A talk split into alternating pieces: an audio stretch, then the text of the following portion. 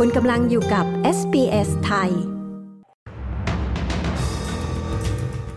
เบนโรเบิร์ต สมิธยื่นอุทธรณ์กรณีที่เขาแพ้คดีหมิ่นประมาท นายกรัฐมนตรีออกจากเยอรมนีไปร่วมประชุมสุดยอดนาโต งานวิจัยพบผู้คนในออสเตรเลียมีอายุยืนยาวกว่าที่เคยเป็น ติดตามสรุปข่าวรอบวันจาก SBS ไทย อังคารที่ 11 กรกฎาคม พุทธศักราช 2566 กับดิฉัน ปริสุทธ์สดใสค่ะ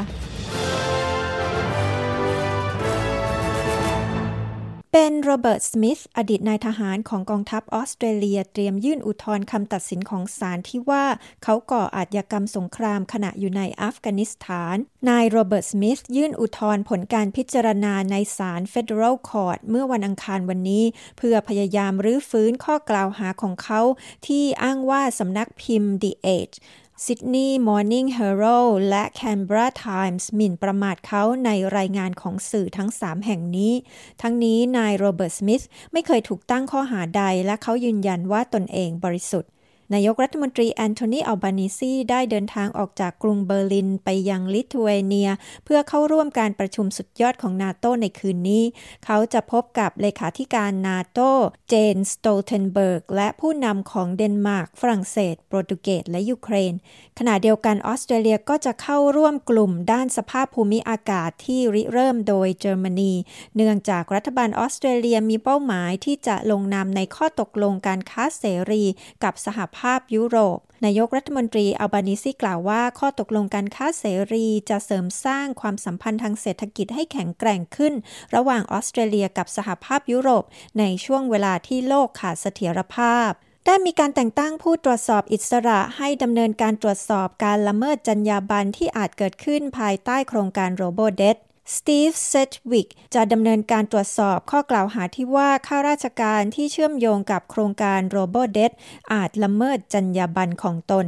รัฐมนตรีด้านบริการรัฐบาลบิลชอร์เทนกล่าวว่าออสเตรเลียจำเป็นต้องเปลี่ยนวิธีการปฏิบัติต่อผู้คนที่รับเงินสวัสดิการ และบอกเป็นในว่าเหยื่อโครงการโรโบเดตบางรายอาจสามารถฟ้องร้องรัฐมนตรีที่เกี่ยวข้องได้องค์การอุตุนิยมวิทยาโลกแสดงความวิตกเกี่ยวกับอุณหภูมิมหาสมุทรที่เพิ่มสูงเป็นประวัติการ อุณหภูมิพื้นผิวน้ำทะเลทั่วโลกสูงเป็นประวัติการทั้งในเดือนพฤษภาคม และมิถุนายนที่ผ่านมา โดยบางพื้นที่มีอุณหภูมิสูงกว่าอุณหภูมิตามปกติ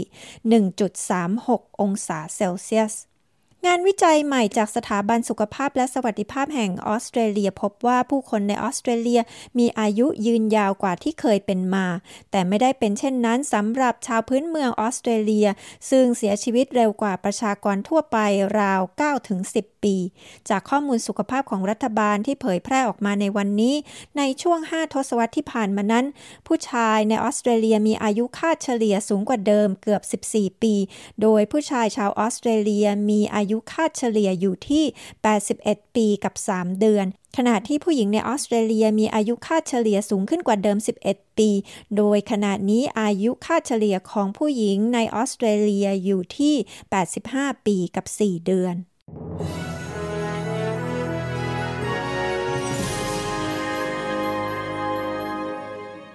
มาดูที่อัตราแลกเปลี่ยนเงินตราระหว่างประเทศในวันนี้นะคะ 1 ดอลลาร์สหรัฐแลกเป็นเงินไทยได้ 34 บาท 87 สตางค์ 1 ดอลลาร์ออสเตรเลียแลกเป็นเงินไทยได้ 23 บาท 32 สตางค์ 1 ดอลลาร์ออสเตรเลียแลกเป็นเงินดอลลาร์สหรัฐได้ 67 เซนต์ค่ะ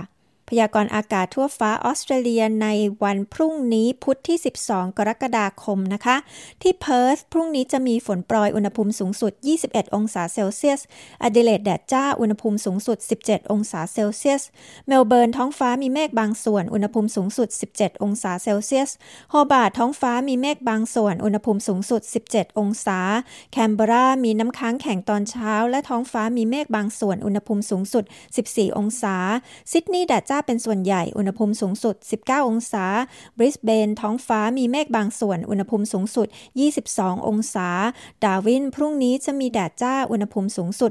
33 องศาเซลเซียสค่ะ ทั้งหมดนี้คือสรุปข่าวรอบวันจาก SBS ไทย อังคารที่ 11 กรกฎาคม พุทธศักราช 2566 ดิฉัน ปริสุทธ์สดใส สวัสดีค่ะ